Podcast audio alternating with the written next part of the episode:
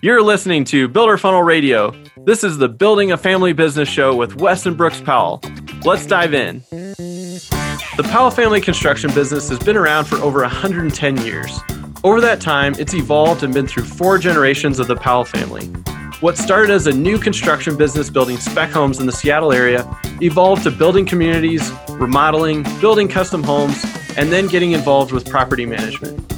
Today, the business currently owns and operates two retirement and assisted living facilities, several apartment buildings, and does third party property management in the Seattle area with about 750 total doors under management. Over the last several decades, Wes and Brooks have seen it all when it comes to business evolution, family dynamics in the construction industry. This is the show where I work to extract their knowledge and experiences to help you navigate family dynamics, among other things, in your construction business. Let's dive into the show. Happy clients, more profits, less stress.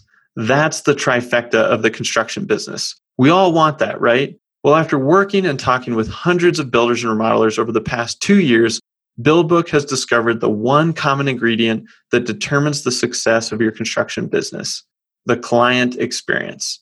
Yes, if you drop the ball anywhere in the client experience from the first impression to the final payment, things get super messy super quickly. BuildBook has spent the past several months developing the first of its kind platform that focuses on helping you deliver throughout the client journey the one thing standing between you and achieving the trifecta of construction. It starts with marketing tools to attract the right leads, add in sales tools so you can win the best projects, and finish with project tools that knock your client's socks off. If you're looking for an unfair advantage in your business, this is it. Head on over to buildbook.co now to try it free for yourself. That's buildbook.co. All right, let's get back to the show. Hey, and welcome back to Building a Family Business here on Builder Funnel Radio as always, joined by Wes. How's it going, Wes? Hey, how you doing? And we do have Brooks with us as well. Brooks, how are you? I'm doing fantastic, Spence. How are you doing? Good, good. I'm uh, a little sleep deprived, but other than that, also fantastic. So, yeah, been working on uh, 30 years. I know, you know, I, it was super encouraging. You know, talking to you guys. Had our second uh, second boy here a few weeks ago, and both of you just said, "Oh yeah, pretty much once you have kids, just get used to not sleeping." So that's right. Yeah, I've I'm prepping myself for now a lifetime of never getting that sleep back. You'll never sleep the same way again. yeah, exactly. I think that was more it. You just never sleep the same way again. Yeah. Right. Oh, what was that noise? Oh, somebody on the move. Yeah. That's right. yeah, definitely. I, have always been a heavy sleeper, and I can already feel feel that lightening up. yeah, I got a I got a neighbor who uh, starts his truck at three thirty every morning, and it's not super loud, but it's got a little bit of a tuned exhaust or something. And it's like, you know, guarantees like, oh yeah, there's Bob fired up his truck to go to work, you know, and then I wait ten minutes while he warms it up, and then he leaves. yeah. yeah. And do you fall back asleep or? Well, you should just be thinking, on the day. I'm really, I'm really glad I'm not going to work at three. So that's right. Yeah, he works out. He works out the port, and he's got a, you know, he's got a long. He works, you know, twelves, and he's got super long days. And yeah, but he's definitely, you know, I, am sure he just hits the, you know, the remote start, you know, from his bed. yeah. you know, so all his neighbors will listen to the rumble, you know, while he finally yeah, uh, Mosey's out there 10 or Mosey's 15 minutes there. later. yeah. I can always tell you can just hear him drop it into gear, rolls out of his driveway. Yeah, it's pretty funny. That would have been perfect for my high school self. I was a little uh, a little bit weird in that I, or maybe a lot bit weird that yeah. I would set my alarm for 1:30 or 2 in the morning because I loved the feeling of waking up and knowing I've got four more hours of sleep, and so then I go back to sleep. I'm going to put that down to a lot. Every time I hear you tell that story, I think, "Oh my god!" I know it doesn't make any sense other than I always remember when you naturally wake up on a school day or something, and it's two in the morning. I remember just internally cheering, like, "Oh yes, I've got more sleep. I don't need to get up yet."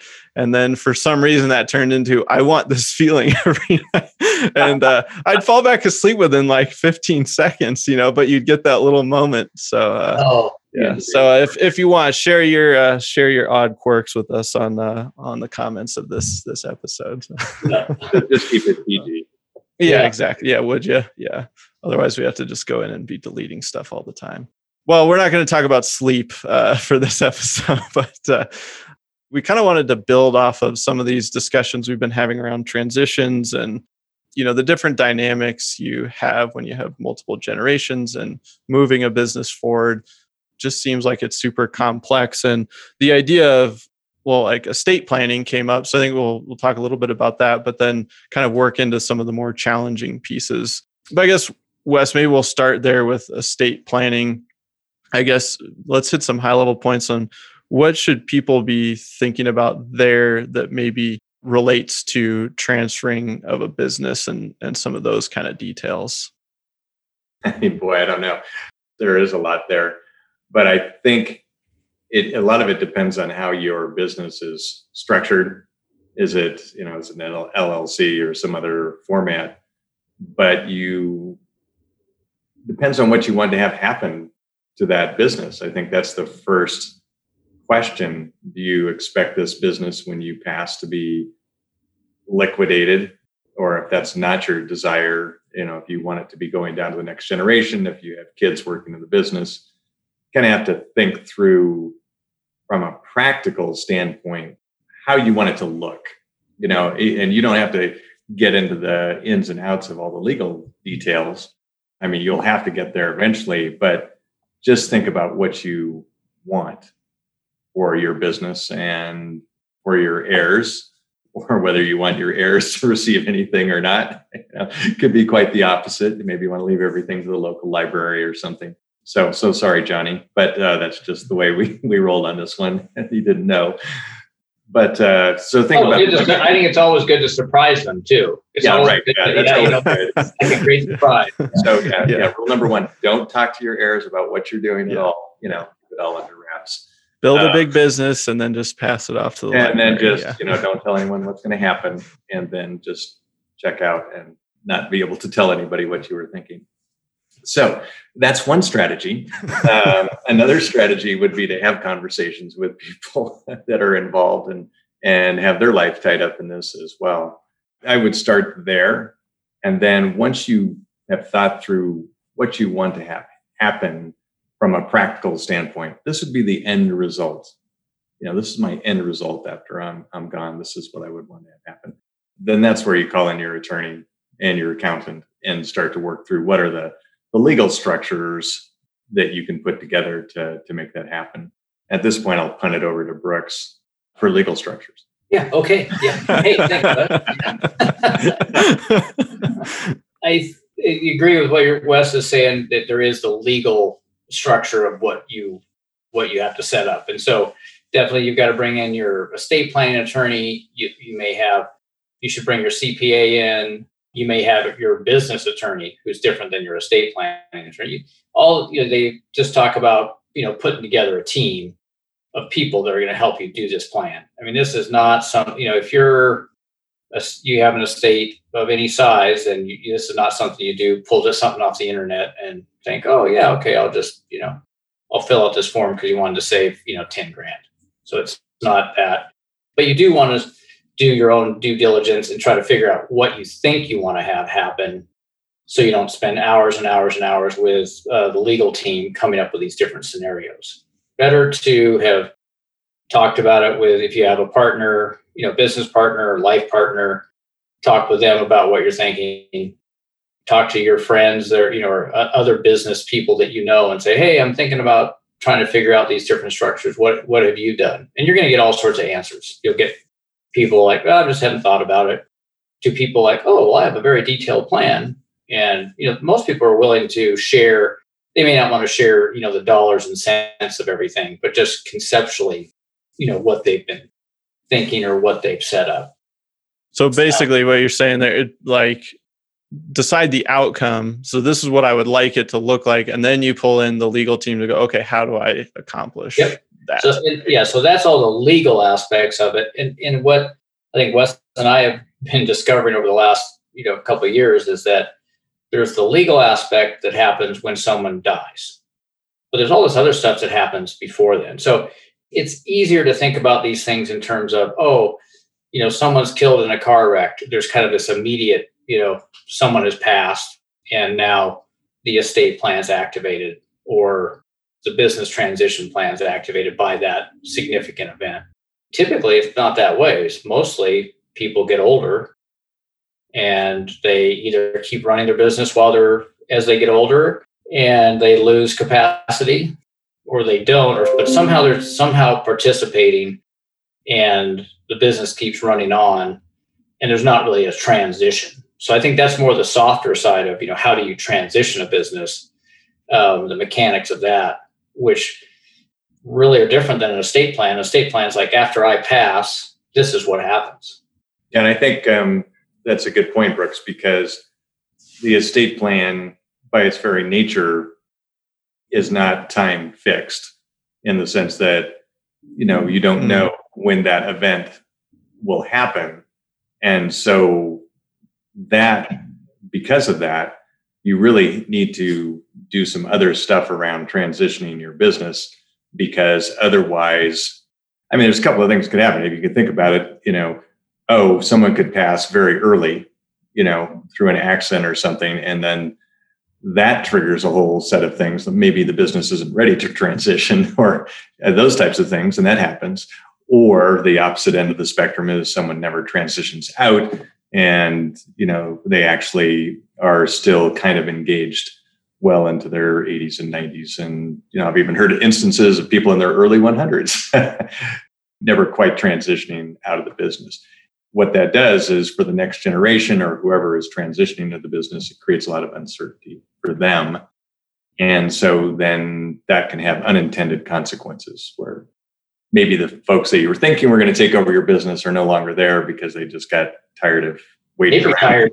Maybe they've already retired. Maybe they retire, right? You know, you, you, always kind of it's kind of a joke, you know, around family businesses where you've got the dad who's who's uh, 98 and you've got the son, you know, or daughter well into their seventies or you know early eighties, and they're yeah, and they're just like, hey, I'm waiting for dad to you know transition the business. It's like, right, yeah, and their kids, you know, the grandkids are retiring.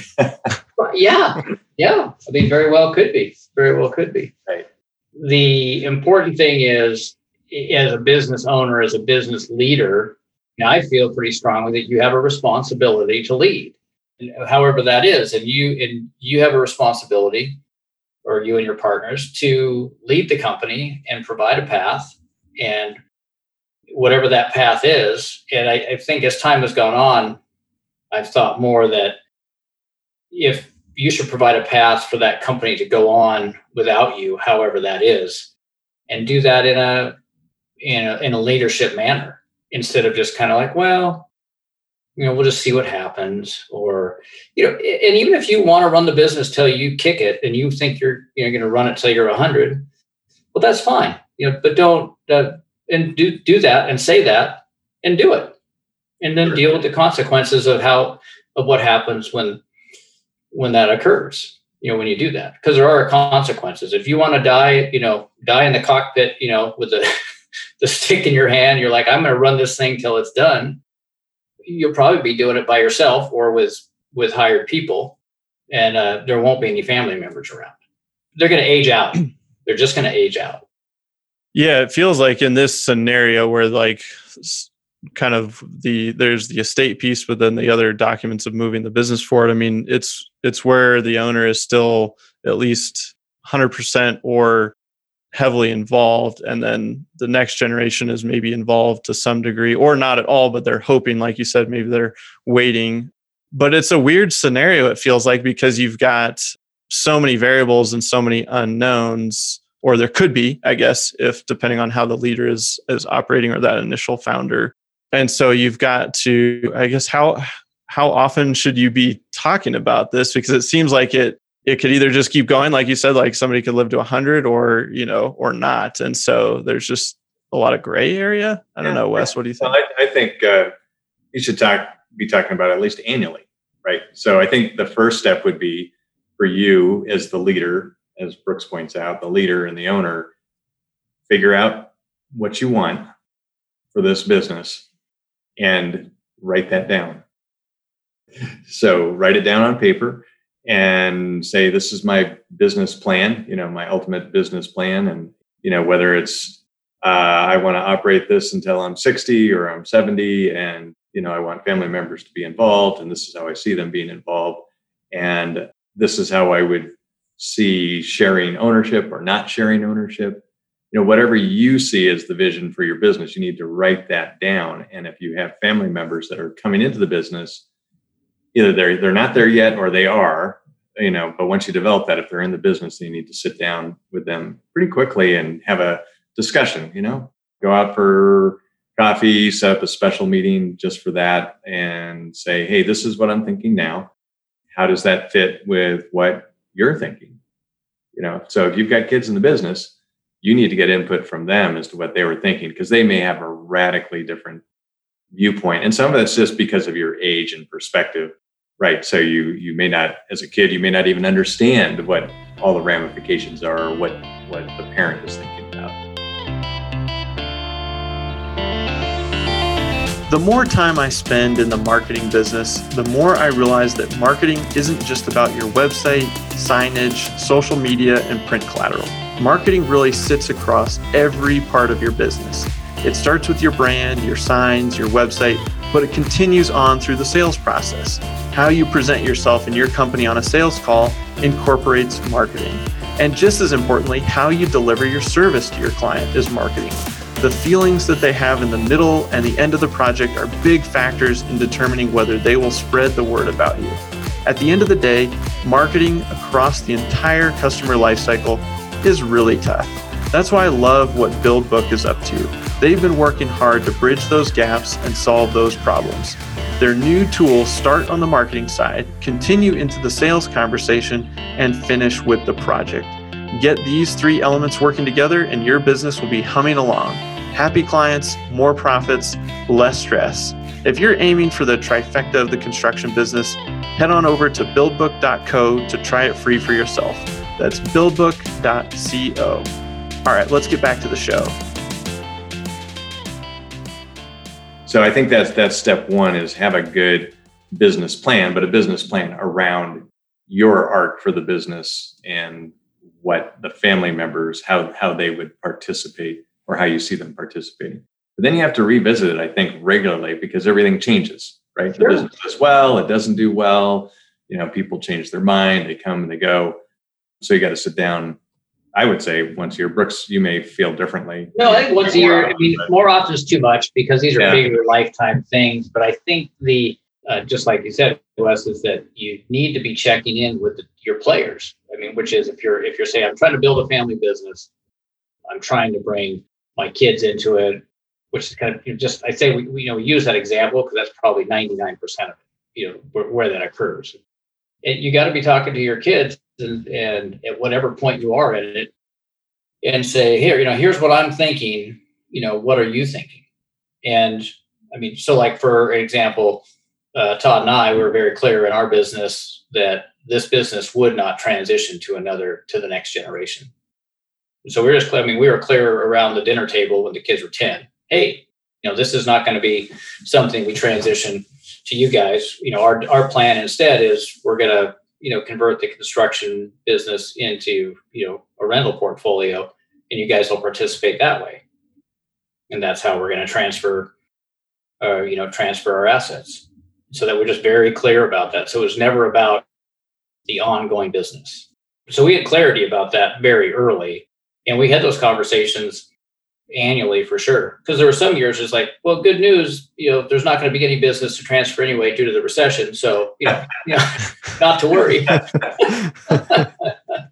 it becomes even more valuable to have those conversations if you have some kids working in the business and some oh, not working in the absolutely. business. Which yeah. was certainly the case. You know, there's five kids in our our family or our siblings. You know, Brooks and I have three brothers and sisters and some of us worked in the business, some of us did not work in the business, or some worked in the business for periods of time and didn't for other periods of time. And if there's no conversation on a regular basis about what that means or doesn't mean, then that can lead to a lot of I think strife or misunderstanding within probably a lot of assumptions. Yeah. A lot of assumptions, right? Yeah. And if the if you as the the leader and the owner don't do a good job of facilitating that, then or, or if you don't talk about it, then this is what happens. People just fill in the blanks. Whatever it is, the question that you didn't answer and they didn't ask, then it's just fill in the blank. And typically that can go one of two ways. I mean, you know, if they fill it in, they either fill it in with a very positive answer that may be, you know, dashed later, you know, to, to their chagrin, or they fill it in with a very negative answer. And that's very corrosive too, I think, within the, the family business. So once again, we've talked about it so many times in this podcast, but it really comes down to communication you know heavy over communication especially over communication. yeah it's almost I, I, get the sense that it's almost like three or four times the amount of communication than oh sure know, with, with not a bad not a bad metric yes. Yeah. when you think about how often you check in with your employees and your and your managers people that work for you you're like okay i want to make sure this person is in position. They like what they're doing. They're not going to leave. So that you have your team together. I think often as we don't do that with family members because we're like, oh well, you know, they're here. Yeah, I don't really need to worry about that. And actually, you need to do it more um, because if you have family members that are in the business, there could be some that are in it because they're very aggressive and they're like, hey, this is an opportunity to really, you know, do something more than I would somewhere else. You could have the flip side if you have someone's like, well, it's a good place to work. You know, you don't have to work that hard. You know, so you could have, you're going to have the spectrum of family members most likely you got to over communicate. I think, like Wes says. And I think once once you've got your plan kind of written down and you've started to communicate that, and and maybe people are really in agreement, but then if you've talked about okay, this is the length of time, this is kind of the metrics I need to meet in order to start transitioning the business, then you really need to get those things in place. If you're going to be doing some sort of a stock sale or you know you, you need to start getting things in place like buy sell agreements and maybe a stock purchase plan or any of those types of things that will actually allow that progression to start. What you wouldn't really want to have happen is, yes, here's my plan. This is what I'm thinking.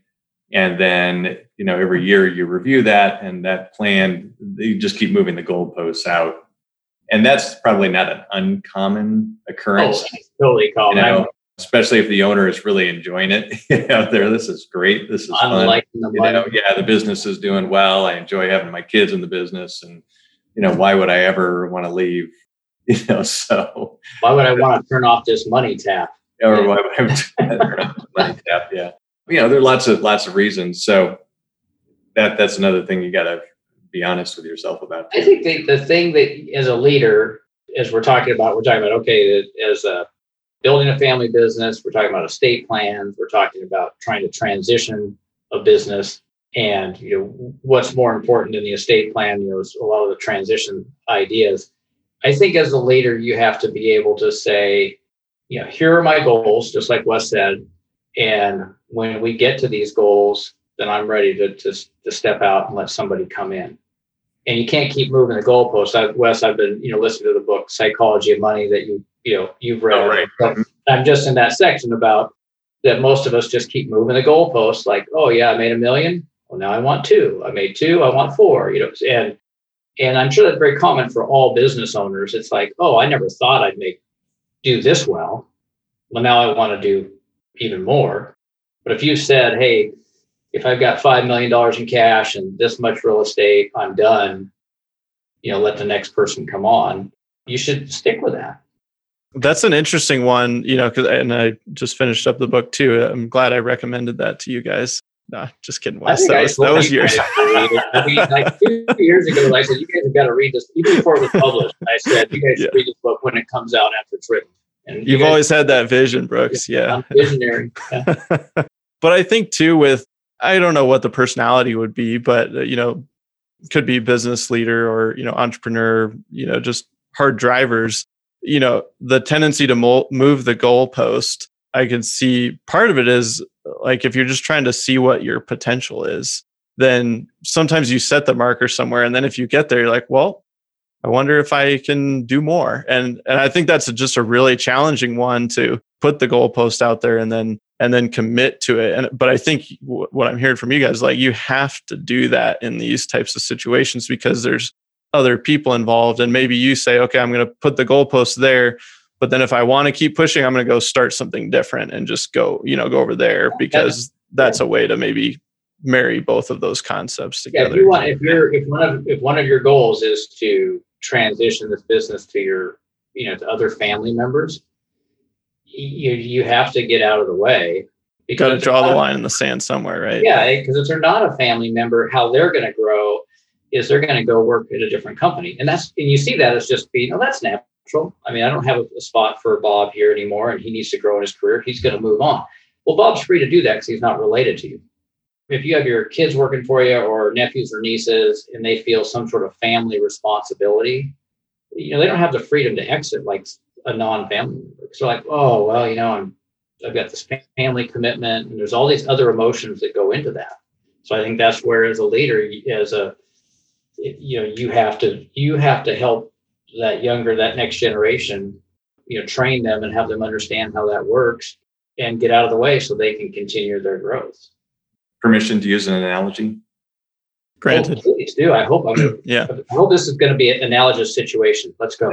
Yeah, but now the pressure's on. It better be a good one. oh yeah, I don't know that it yeah. is. So I think it's analogous to playing a game, right? You know, business is the game, and you is the creator of the game. You've created this game of business. And if you've invited these other people into play, so you've invited your employees into play, you've invited your family members into play, everyone's playing the game. If the rules aren't clear, or worse yet, you change the rules in the game, eventually people will stop wanting to play the game. And then you will be stuck uh, all by yourself without anyone here to, to play the game with you. And you know you'll just be stuck with the, the game pieces and the board and that's it.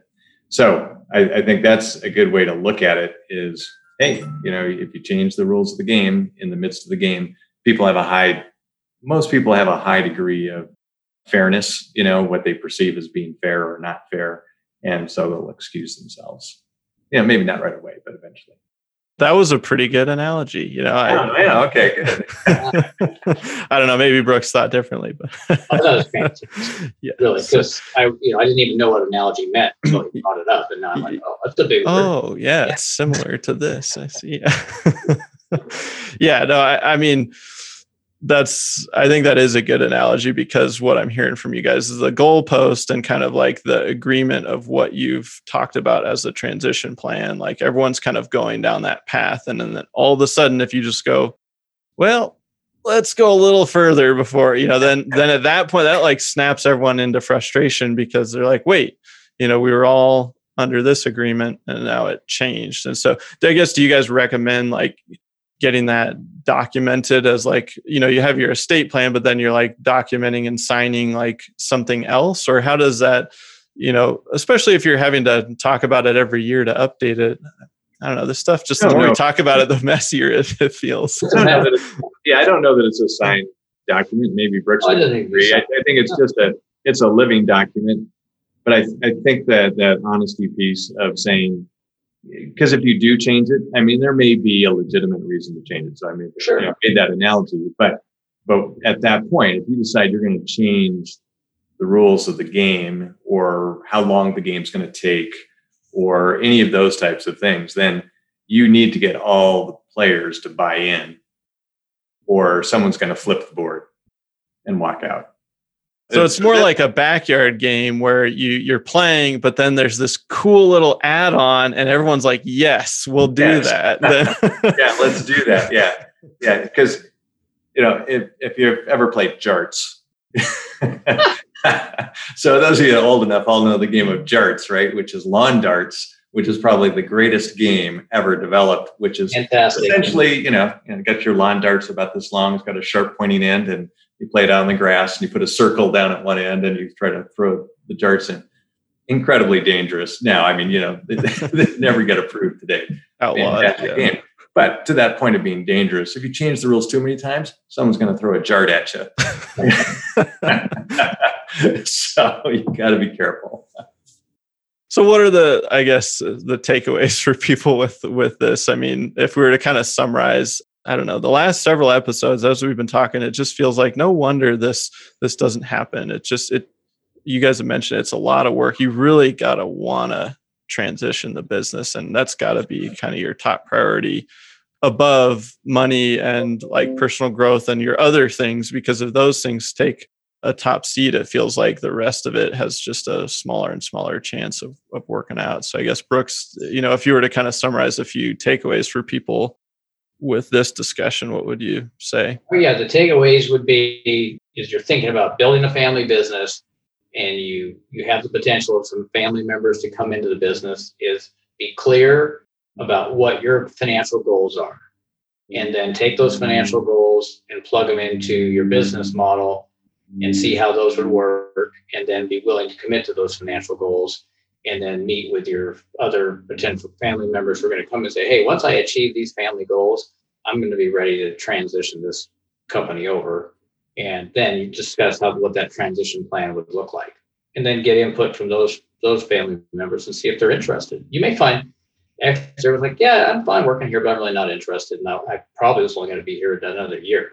You'll get all sorts of different responses. You'll be very surprised at but figure out what your financial goals are and be willing to meet and, and share those with your family members and say hey when we get to these goals i'm ready to make the transition and people can then see oh man that's a 20 year 20 year runway or it's a two year runway. So I would say those are kind of the, the two most critical things.